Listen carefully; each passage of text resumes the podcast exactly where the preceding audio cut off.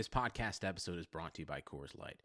These days, everything is go, go, go. It's nonstop hustle all the time. Work, friends, family expect you to be on 24 7. Well, sometimes you just need to reach for a Coors Light because it's made to chill. Coors Light is cold lagered, cold filtered, and cold packaged. It's as crisp and refreshing as the Colorado Rockies. It is literally made to chill. Coors Light is the one I choose when I need to unwind. So when you want to hit reset, reach for the beer that's made to chill. Get Coors Light in the new look delivered straight to your door with Drizly or Instacart. Celebrate responsibly. Coors Brewing Company, Golden, Colorado. Skydiving. This is amazing. Yeah, but you know what else is amazing? An iPhone 6S for just 49 bucks at Metro. Really? Imagine streaming all the way down with that amazing camera. I'm switching. That's smart. You know what else is smart? Parachutes. Switch to Metro and get an amazing iPhone 6S for only 49 bucks. Metro by T-Mobile. Phone offer requires port in of number not currently active on T-Mobile network or active on Metro in past 90 days. See store for details and terms and conditions.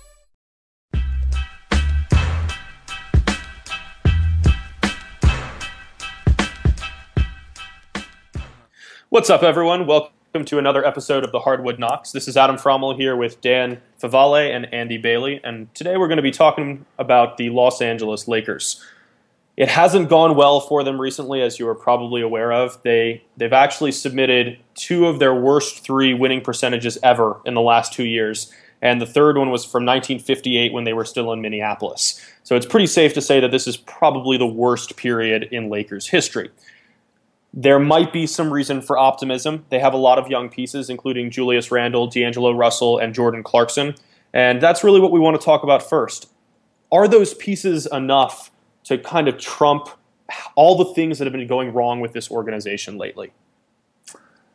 I don't know. I don't know if it trumps it right away. I think I, I approach this team with sort of Grocery Outlet Bargain Market is your home for huge savings on name brand products. This week, have a fun and delicious start to your morning with Post Nutter Butter Cereal. 19 ounce boxes are just 99 cents. That's a wow savings of up to 80% versus traditional grocery stores. Also, StarKist Chunk Light Tuna, 5 ounce cans are buy two, get one free. That's a wow savings of up to 64%. Limit 3 free. Offers good through March 12th. Grocery Outlet Bargain Market guarded optimism because I do. Uh, I, I, can acknowledge that Russell and Clarkson, and to a lesser extent Randle, are, are pretty exciting young prospects. But I think there's they're just kind of stuck in a middle ground where they, they have an old guard type of coach in Byron Scott. They have an old school veteran in Kobe Bryant. They have other veterans in Brandon Bass, Roy Hibbert. So they haven't really committed to rebuild, and it's it's kind of hard for them to with Kobe there. Um, but yeah, I think I would just go back to it's just guarded optimism right now. I'm I'm not really sold on what they're doing at the moment, but I think in a year or two it could be a pretty exciting team. Yeah, I'm with Bailey, and guarded optimism might be something of an understatement if it's guarded by like alien robots or something, because this team is just in such an awkward position. I get that you have a legitimate top two top three prospect in D'Angelo Russell. But when we look at these other guys who they do have who are younger, we don't know if Jordan Clarkson was the product of playing for a bad team or not last season. We don't know what Julius Randle is going to be because he really is a tweener. Is he a power forward? Is he a small forward? He's not good on defense. He's also working off a broken leg. And it's definitely been hard to rebuild with Kobe Bryant there this is something I know people were talking about it yesterday that they're not going to be able to move on until he's gone. And if he continues playing, you have to wonder if you're the Lakers, do you want it to be in a Lakers uniform? Because you really do need to usher in that next era. And right now, you don't really have the tools to do that. You have cap space and a bunch of question marks. And you don't know if you're going to be able to land the stars. It's clear that Byron Scott is just this sort of wheels greaser to the future. I don't think he's going to be the guy that they really rebuild with. There are so many question marks. The only thing for me to really watch this season, in terms of being optimistic, I want Kobe to stay healthy and have a good last year. I think it'll be fun, assuming it is his last year. And yeah, it'll be fun to watch D'Angelo Russell because he is pretty much their only legitimate star prospect right now. It's fun to see Clarkson and Randle, what they could become, but Russell is really the key to their future at the moment. See, for me, it almost feels like the Lakers have become increasingly out of touch with what you need to do to win in the NBA. And I'm not really talking about the Kobe contract because that was understandable. It's a massive overpay, but they're rewarding him for the loyalty he's shown to the organization and all that. But, yeah, all those trade demands and stuff, right? Yeah, I mean, let's look past that. You know, he, he did stay there. But I mean, Byron Scott's there. He's not a forward, future thinking coach. He he's there because he played for the Lakers back in the day, and and they want to reward that. They they only recently got on board the analytics revolution. They don't play great defense. They're not promoting three pointers, and it's it's hard for me to even have guarded optimism about this franchise when their their rebuilding strategy is almost entirely reliant on making key free agent signings, and their pitch is based off the history that no one cares about. You know, maybe that worked once upon a time, but it's not now because they aren't competitive, and we've seen a bunch of stars turn them down when they have the cap space to offer them max contracts. I mean, even someone like Greg Monroe. You know, it's it's bizarre that he went to the Milwaukee Bucks over the Lakers, or or to a lesser extent the Knicks, and and because of that, it's hard for me to feel that good about the future you said something that I don't know. This probably isn't even a point, but you said that they just got on board the analytics revolution after that whole thing with Lamarcus Aldridge, and we'll never know the full story or whatever. Just that they didn't talk enough about basketball. They like came out and like reintroduced their analytics guys and hired these ones. I'm not even sure if they're committed so much as they're like, no, no, hey, look, this department exists. Yeah, it does they, seem. Go ahead. They're still just so reliant on what Adam said, free agency. Even when you look at D'Angelo Russell, Mitch Kupchak has already said, I think we're going to have the most money to spend next summer. Okay, that's great. You haven't been able to get anybody in the past two years. And not only that, but you weren't able to keep Dwight Howard when you had him. I don't think he would have been the right fit anyway, but that's sort of besides the point. So I just find that are they even on board with the future and that forward way of thinking? Are they even at that point yet? It just seems like they're doing this to appease, you know, the public when really everything behind the scenes is like, hey, we have money, let's just try and spend it and get stars like we used to. Yeah, I mean, in some ways, they're like the more glamorous version of the Dallas Mavericks. And we kind of laugh at the Mavericks a little bit because they strike out in free agency so often and have these big name targets. But, you know, they, they're not as big a market as Los Angeles is. They don't have as much historical appeal. And until the Lakers actually realize that saying, hey, we're the Lakers, come play with us, we've won so many titles in the past. Like, uh, I have even more tempered optimism than you guys, even though I I really like D'Angelo Russell. Yeah, I like I like Russell a lot too, and I think uh, maybe the reason I'm a, a little bit less skeptical than you guys is I, uh, I think great talent a lot of times just kind of figures stuff out on its own. It's tough if you have it's tough if you have these things we're talking about though, an organization that doesn't really embrace analytics despite saying publicly that they do, a coach like Byron Scott, uh, there's there would still need to be some some pretty drastic changes within the organization for I think for this talent and this potential to come to fruition. Um, but just the talent itself does still have me a little bit excited. You know what's funny is that we're saying all these negative things about their free agency pitches, and like a couple years down the road, they're going to be rostering Kevin Durant, Russell Westbrook, and like Kevin Love. That's what I was going to say too. Like Yes, they've struck out a lot lately. I'm totally kidding, by the way. Well, well I yeah, actually like, I don't think Russell Westbrook's out of the question. somewhere else. Sorry, go ahead, Bailey. I was going to say I don't think Westbrook's out of the question, and I maybe I'm putting too much um, stock into the homecoming storyline that happens so often in the NBA. Everybody, whenever somebody's a free agent, they're saying, "Oh, he's going to go home." Um, but there is Curry to Charlotte, obviously. Yeah, Curry, Charlotte, Durant to Washington. I think there may be some legs to that one with Russell Westbrook, though. I just he he seems very Hollywood to me. I don't know if that's fair or not, but I I think he's a target that could could very well be in Los Angeles in a couple of years. Here's the issue though with them rebuilding through free agency at all. I think we should note because for the most part, especially me and Adam, we've been really down on them. They were able to land two meetings with Lamarcus Aldridge and that was after they bombed the first meeting. So I think it does say something. They still do have that mis- historical mystique, but you're looking at free agency now, and you're not going to get guys who are still in the middle of their prime. You know, if they go after Durant, except for Westbrook, eight summer. If they go after Westbrook, it's going to be the same case. these players have already been in the league eight, nine, ten years by the time they hit free agency. So you're really shortening your championship window like crazy to maybe a five year span if you're lucky, maybe more likely a three year span. And the other thing here is, I agree. I do think that talent tends to figure things out, and I take this stance with Porzingis and the Knicks. I think that he is so talented, he will succeed in spite of them. But let's look at the Lakers. When's the last time they've really groomed a good young talent? And what makes me really uneasy is you go draft a guy like D'Angelo Russell, who has modeled his game after Ginobili and Stephen Curry, which I think is great for him. But you're also going to go out and sign Lou Williams when you already have Kobe, Nick Young, Jordan Yeah. Clarkson. That so was a weird stuff move. like stuff like that just seems so bizarre. I don't know if Russell's in the right situations where they're even going to give him the exposure and the touches he needs. I think Kobe might be the least of their worries in terms of acquiescing to what these young players need, but just the talent on this roster and the train of thought that the Lakers have established and still seem to be championing really worries me. Sorry, I, I need clarification here because you guys are saying talent tends to tends to figure it out, but what talent are we talking about exactly? No, I'm they have, I mean, they have Russell and they have Randle, but beyond that, my I point think. was I, go ahead, Dan. I was just saying, I used the Porzingis thing as an example. I think Kristaps Porzingis is so good, he will succeed in spite of the Knicks. And I think that that can come into play with Russell. It's just that with the talent that the Lakers have around him and the mindset that they've assumed, I'm worried that he won't even get that shot to succeed in spite of them.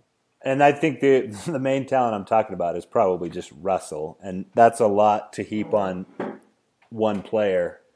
Obviously, I'm I'm actually not that high on Julius Randle, and I don't, I don't know if we want to spend time on this or not. Let's But do it. to me, I've actually kind of thought this since his college days. He dominated in college, but I always noticed that he dominated by playing this bully ball, something that you can get away with when you're playing against other college kids. And I always thought he's not going to be able to do that to NBA players. Uh, we didn't really get a chance to see him last season, obviously with the injury, but he was that's all he tried to do in summer league this year, and it didn't really work, not even in summer league. So I have a hard time unless he adds some kind of finesse or counter move or jump shot or something. He's not going to be able to run through people in the NBA. Um, that's I I don't think it's impossible for him to develop those kind of skills, but I think there's a longer road for him than some people realize or are willing to admit. and there's also a really long road on defense because he hasn't shown that many tools on that end. And even at Kentucky, you know, he didn't record any blocks or steals, which are typically good measures of how you're going to make the transition from college to the NBA. You know, those stats don't matter that much in the NBA, but they are indicators of defensive ability. So that that troubles me as well. the other problem would be on the Lakers' behalf. Are they at a point where they're going to let him, or rather encourage him to expand his game? We're talking about a team that I don't want to say actively eschews three pointers, but they haven't invested in three point shooting. So are they really going to bring a guy deeper out on the perimeter that would really help him? Do they have the personnel in place to help him develop counter moves in the post and do something other than run people over, or at least try to? And the other thing was there was a stark difference between the way he played in this year's summer league and last year's because when you didn't have D'Angelo Russell or another ball dominant guy on the floor in 2014, he really tried to play point forward and it looked like it would work for a while because that was his versatility. He's not the best ball handler, but he has that energy and he was he was getting up and down the floor and that's probably his biggest weapon is he he's a high energy guy, but now you're putting him alongside all these other ball dominant guards, not just Kobe, but Clarkson, Nick Young, Lou Williams, D'Angelo Russell, that's going to be an issue for him as well. Can he play off the ball? So we've kind of, I think the answer to that question um, right now, I would I would lean towards no. That's something else that he's going to have to develop too. You guys have both kind of alluded to this. There's the old cliche. There's only one basketball. The Lakers have a lot of players. We've already mentioned some names: Lou Williams, Kobe Bryant, Nick Young, even D'Angelo Russell. Guys that need the ball, guys that like to shoot uh, and I don't, I don't see any way Byron Scott sorts this out into anything resembling an efficient offense. What do you guys think? Well, I do wonder if you guys are concerned about Roy Hibbert there at, at all too, I- because yes, we I know am. that he wanted more touches in Indiana and he didn't get them and was unhappy and his offense regressed.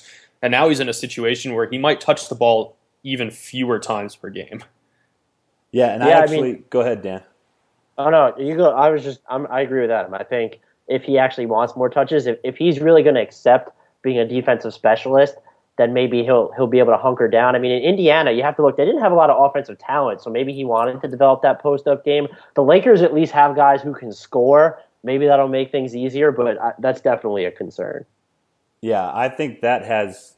I think that signing has chemistry problems written all over it because he he had a hard time in Indiana, and my brother, who's a diehard Lakers fan, don't ask me why.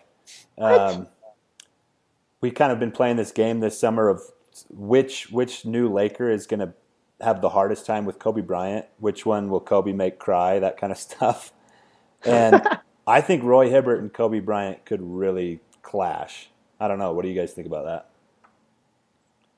I I think I think it's going to be one of two extremes. I think what's going to happen is what you're saying, where he cries or they clash. Maybe Hibbert's going to be in for a rude awakening with the media in LA because it's different than in Indiana, and he had problems with them there. Yeah. But I also think it could be like maybe the shell shock of training camp and finally understanding. Like maybe he'll just realize and he'll sort of just get back into his role, protect the rim, provide the occasional putback, even though he's not a good rebounder and that'll be it. It'll be one of two extremes. I don't think there'll be a happy medium. It'll either work really well or it's going to be an absolute crap show.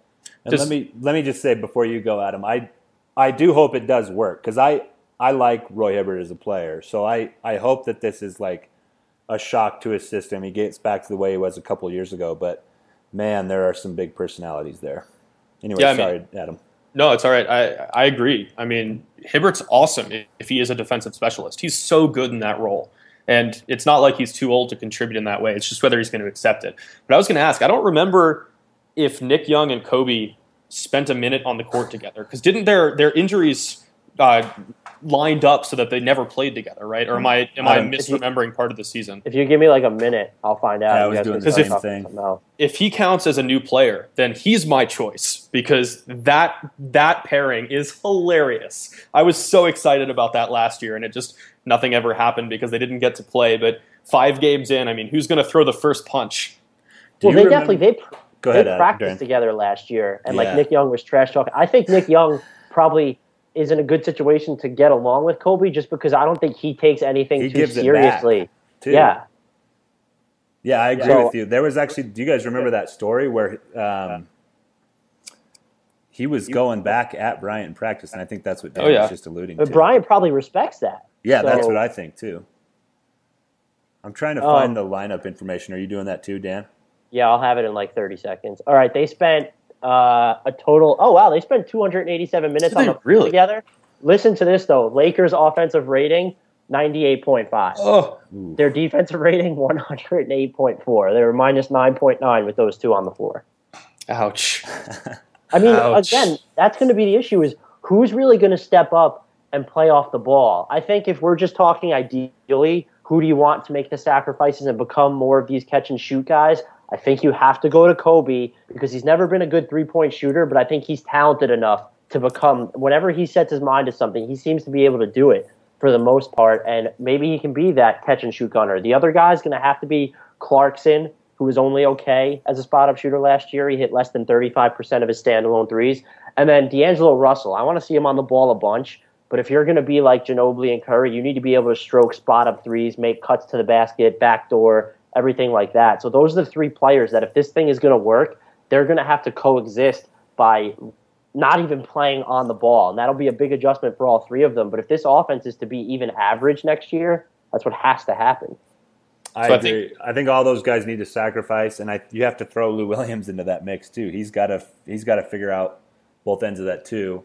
And then to kind of piggyback on what you were saying about Kobe, I I like him off the ball too. I don't know if Byron Scott can convince him to do that, but I think one um, pathway back to efficiency for him this season could be fully embracing uh, being a, an offensive post player. Um, I, I think he's his footwork isn't going to betray him. His athleticism might, but he's smart. He's got great feet, and I think he can still be efficient down there. He could be sort of a. I'm reluctant to say this, but uh, a, I don't even want to say this. I'm going to say it, but be like Klay Thompson in terms of post up or hover behind the three point line and hit catch and shoot threes. Klay Thompson does more now. How about Arron say- Afflalo? Let's go with that. Arron Yeah, I don't want. I honestly like. I don't really want Kobe hovering behind the three point line. if it's I- me, he- but if he's not going to have the ball in his hands, I honestly think that that would be the way to go. Again, we're talking about all these ball handlers need to figure out how to play off it, but I do think that he's the type of guy who, if he buys into it, can really become a solid catch and shoot three point marksman. See, for me, the thing about Kobe is that I'm not as concerned about his offense. You know, he's, as Andy said, he's smart enough, he's talented enough in the post that he's going to figure out how to make it work on that end. But defense, you know, he was atrocious last year. He can still be he can still be okay in on ball situations where he's motivated to shut a guy down. But you know, so many possessions where he's just watching the ball and his man escapes from him, or he doesn't provide the right type of help defense, and it's really problematic. I mean, last year the Lakers' defensive rating when he was on the court was 115.5, and when he was off, it was 108.5. And part of that is having to spend a lot of time with with young guys who aren't necessarily great on defense, but that's that's an issue. I'm going to. I agree with you defensively, but I want to hammer my point on Kobe real quick before we move on. Um, his catch and shoot three point percentage last year, he he took 2.2 catch and shoot threes per game and shot 26 percent. Um, his three point percentage, I'm just picking a since 2009-10, his overall three point percentage is 31.6. I to- I know those. I know he's a bad three point shooter, and I know he's not an established catch and shoot guy. I'm saying if he buys into it, I think it's something that he can become good at. I'm not saying that he is good at it now. Okay. So I just want want to make that clear. And then to Adam's point defensively, I agree. I am also wondering though. Byron Scott talked about playing him at power forward a little bit. There's a chance that could actually help him because even if you're guarding stretch fours, you don't have a lot of them who move very quickly off the dribble. You know, if he defends Kevin Love, you know what? That might actually help him in terms of it won't take as much of a physical toll. The Lakers are screwed defensively anyway. They they have Roy Hibbert who could protect the rim sometimes, but you brought in a guy like Metta World Peace, who's probably your second best defender right now, and he can't even guard small forwards or shooting guards anymore. Can I just cut in and say how excited I am that Metta World Peace is Yeah. back in the NBA? How like have it's, we not mentioned it's him such a better place with him in it. From a from a non basketball standpoint, I'm stoked. I have no desire to see him play. Oh anymore. no, I hope he sits on the bench like all game and just has sideline history. But- Oh, Byron Scott will play him. oh, of course. Believe you me. Dude, D'Angelo Russell's going to be on the bench by game five. He's not going to play again, probably. Yeah, their starting Um, lineup's probably going to be Lou Williams, Kobe, Metta, Bass, and Hibbert. I mean, over over under like 40 games before Metta World Peace just like loses it because he's so frustrated with losing and just decks someone on the court. Well, that brings an interesting point. Well, he's the we are pandas getting- friend now. He's peaceful, Adam. Oh yeah, I forgot about that. Sorry, Dan. He needs to make that name change official. I want to see that on the back of the jersey. I still think that when he gets competitive, he can still be pretty violent. Um, but now that we're talking about world peace and what he will do, we are getting to the end, and we have some questions on Twitter about the Lakers. And this one is from Alec Nieman at LG Forkman, which is a great Twitter handle. Uh, if Metta makes the team, what is the weirdest thing he does all season? Oh man, I think I think he's going to untie some shoelaces. Ooh, okay. He's going to I think he's going to steal JR's that. I think he's going to steal that one from Jr. because he hasn't been warned, so he can get away with it once. I think what he's going to wind up doing is like jumping on top of Kobe when Kobe doesn't want it. I think I honestly think that's what that's what will happen. It's like I don't know if you guys follow baseball much, but when you, when uh, Adrian Beltre does something great, his teammates like touching his head because it makes him so I've upset. Yeah. It's going to be like one of those situations. I'm going to say he wear he either wears the panda shoes or he wears a panda's friend jersey. Somehow figures out a way to get. They do the nickname nights with some of those teams. Maybe, that- m- maybe they'll get panda's friend jerseys selling in. Well, they let them put like a. Can they be sponsored by Panda Express on an advertisement on their Oh, jersey? wow. That'd be awesome.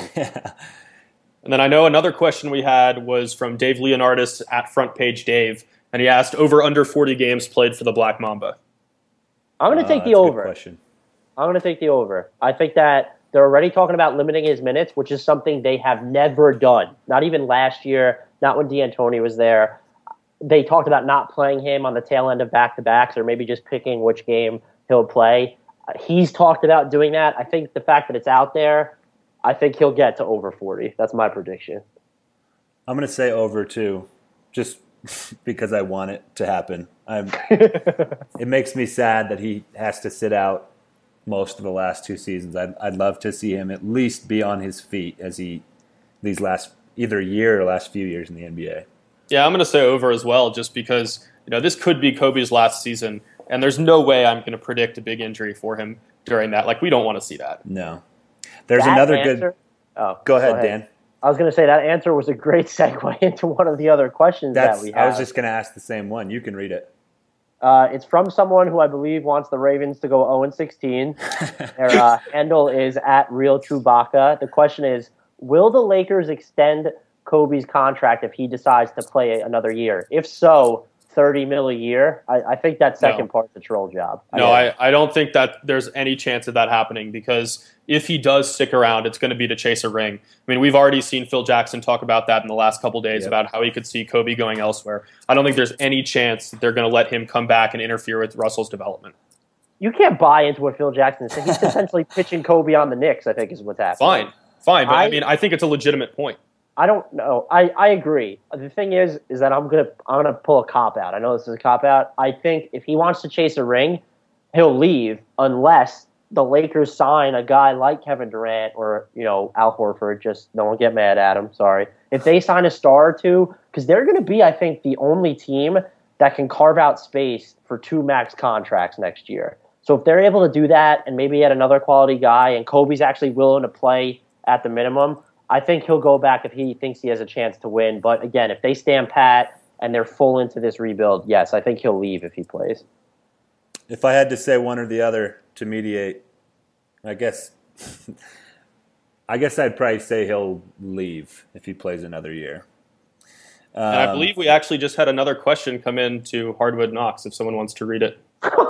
This one's from at some jerk off named Adam Fromal at F R O M L 09. If Kobe chases a ring next season, where would be the weirdest situation for him to do so? We already have an answer. Someone said Grizzlies. I say Sixers because they're not going to be chasing a ring, so that'd be pretty weird. I think it'd be really strange to see him with the Clippers. Oh wow, they no, there's no way. Him, Paul Pierce, Chris Paul. Exactly. Can you imagine? that would be hilarious. I think the You Knicks are pretty weird, even though Phil Jackson started it, because they're not Well, going to be chasing a ring next year either. if we're talking like legitimate uh, like contenders, here would be a funny one. KD signs in Washington, Kobe goes over there with him. There was talk from Stephen A. Smith, granted, about Kobe and KD joining forces with the Knicks. What if Kobe just follows KD somewhere? like, you know, like, or I would love like maybe he'll go to New He's to be Orleans his too. butler or what? We also had another great answer come in on Twitter from Phil Watson at Further Review, who just says Greece. Oh, that's pretty. Good. Yeah, what's Steph? What, what's Stephon Marbury's uh, team in China's name? Uh, is it the, like the Southern Tigers? Uh, I was I just don't being know. facetious. Um, we do I have was I was one trying more to give a legitimate answer. Oh, he's on Yeah. the Beijing Ducks now. it's awesome. You guys want to hit this last have one. question? Absolutely. And This was actually the first person to respond, I think. Um, where Shout do out, you you- see Russell and Clarkson by the end of the season, and how many points do you think Kobe will average? I'll I will grant him two questions because I think those are fairly related. Uh, with Kobe, I, I think he's going to be right around 20.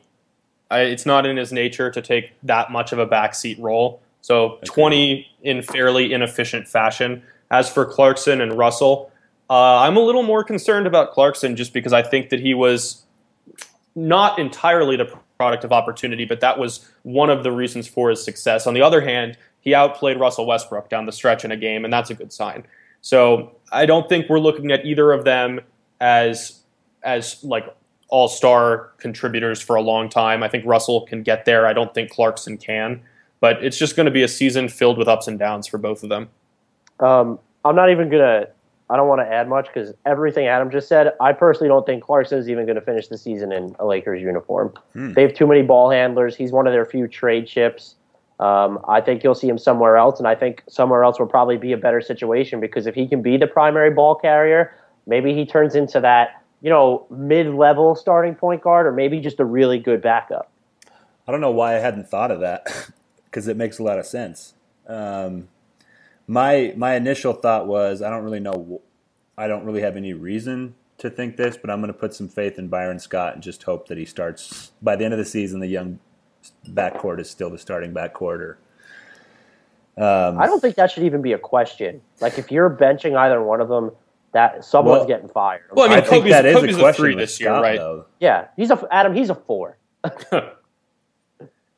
Well, yeah, that's. Well- the, I think with Scott there is the question though. Like that's why I had to provide that caveat first. But anyway, Oh, de- definitely. You have to wonder what what interest does he have at heart? Is part of him really trying to win now because he wants to stay a part of this as long as possible? Definitely. again, I doubt they've tabbed him as the guy who's going to usher them into the post Kobe era. So maybe he's like, I'm going to win with a cruddy team just to exceed expectations, and then I just Go want from to. there. We're we're getting short on time, but I just want to make one more point about Scott. It's a lot like um, Tyrone Corbin with the Jazz a few years ago.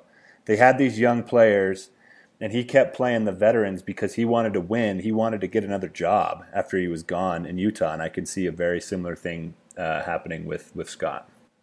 So if anyone is still listening, since we've gone so long, it is time for our record projections here. So let's uh, let's kick it off with Andy here.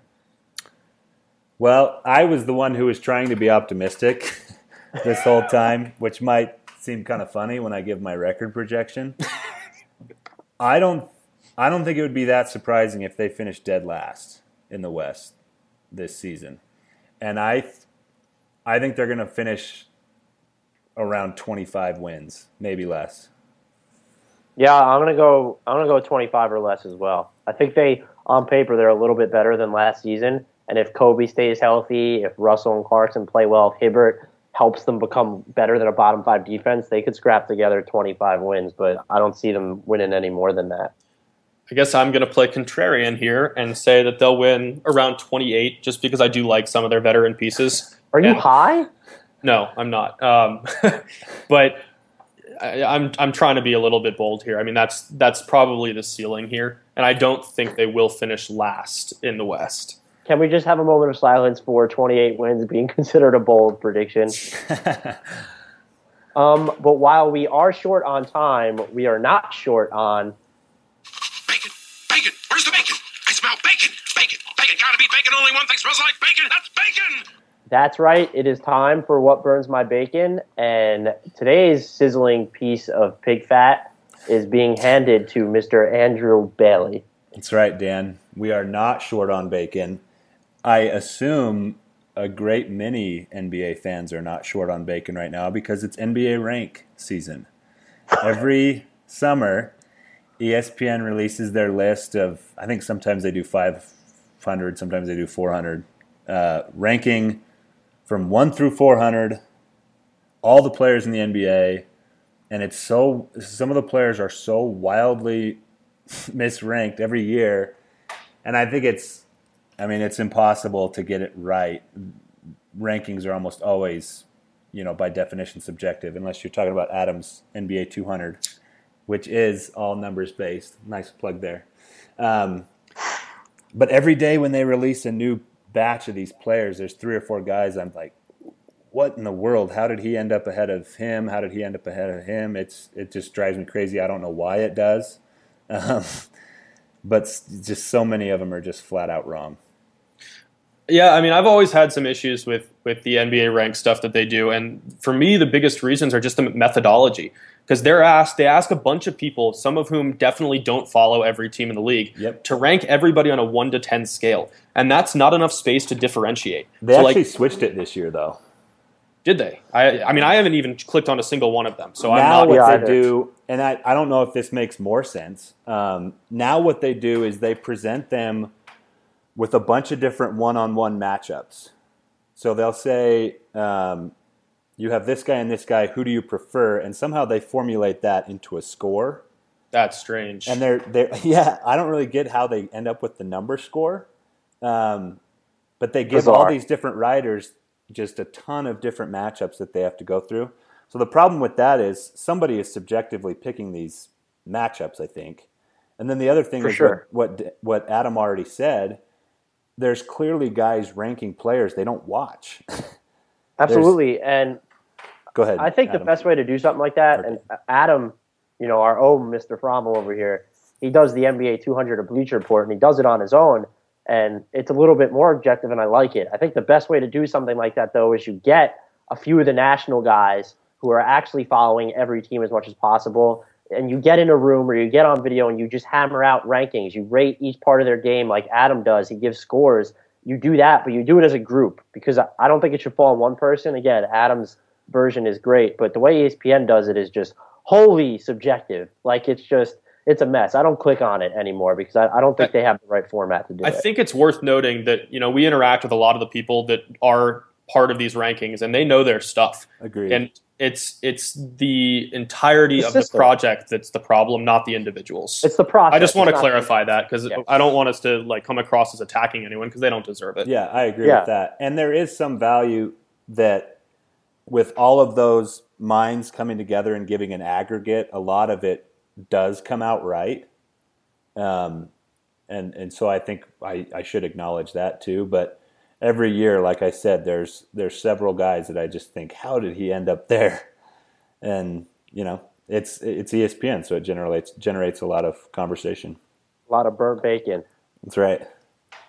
Well, on that note, we are out of time. This was We're a well past time. we we were out of time ten minutes ago. we should have. I mean, we we should have expected this with the Lakers, of course. Even when they're bad, they're fun to talk about.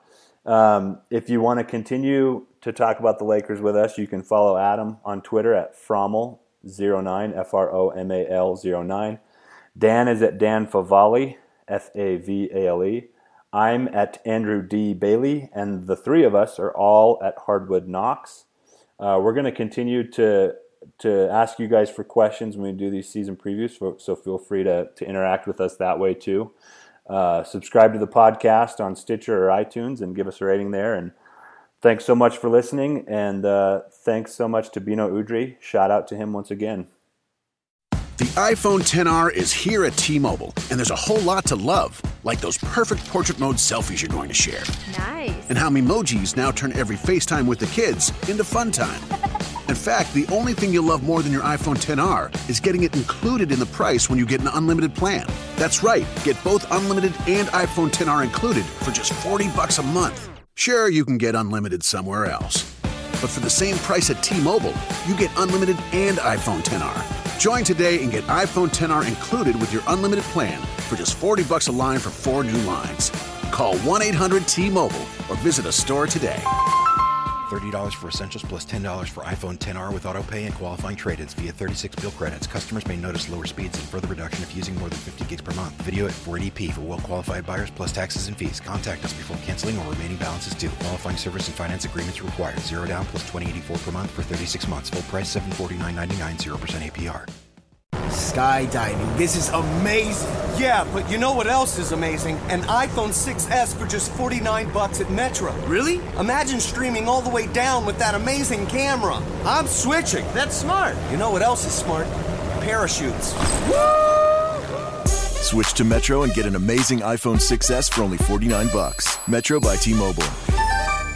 Phone offer requires port in of number not currently active on T-Mobile network or active on Metro in past 90 days. See store for details and terms and conditions. For the ones who get going when the going gets tough, and the ones who know we're tougher together. For the Pathfinders breaking new ground, Grainger offers supplies and solutions for every industry, as well as fast access to experts and 24 7 customer support. Because we know you have people depending on you, so you can always depend on us. Call, clickgrainger.com, or just stop by. Grainger, for the ones who get it done.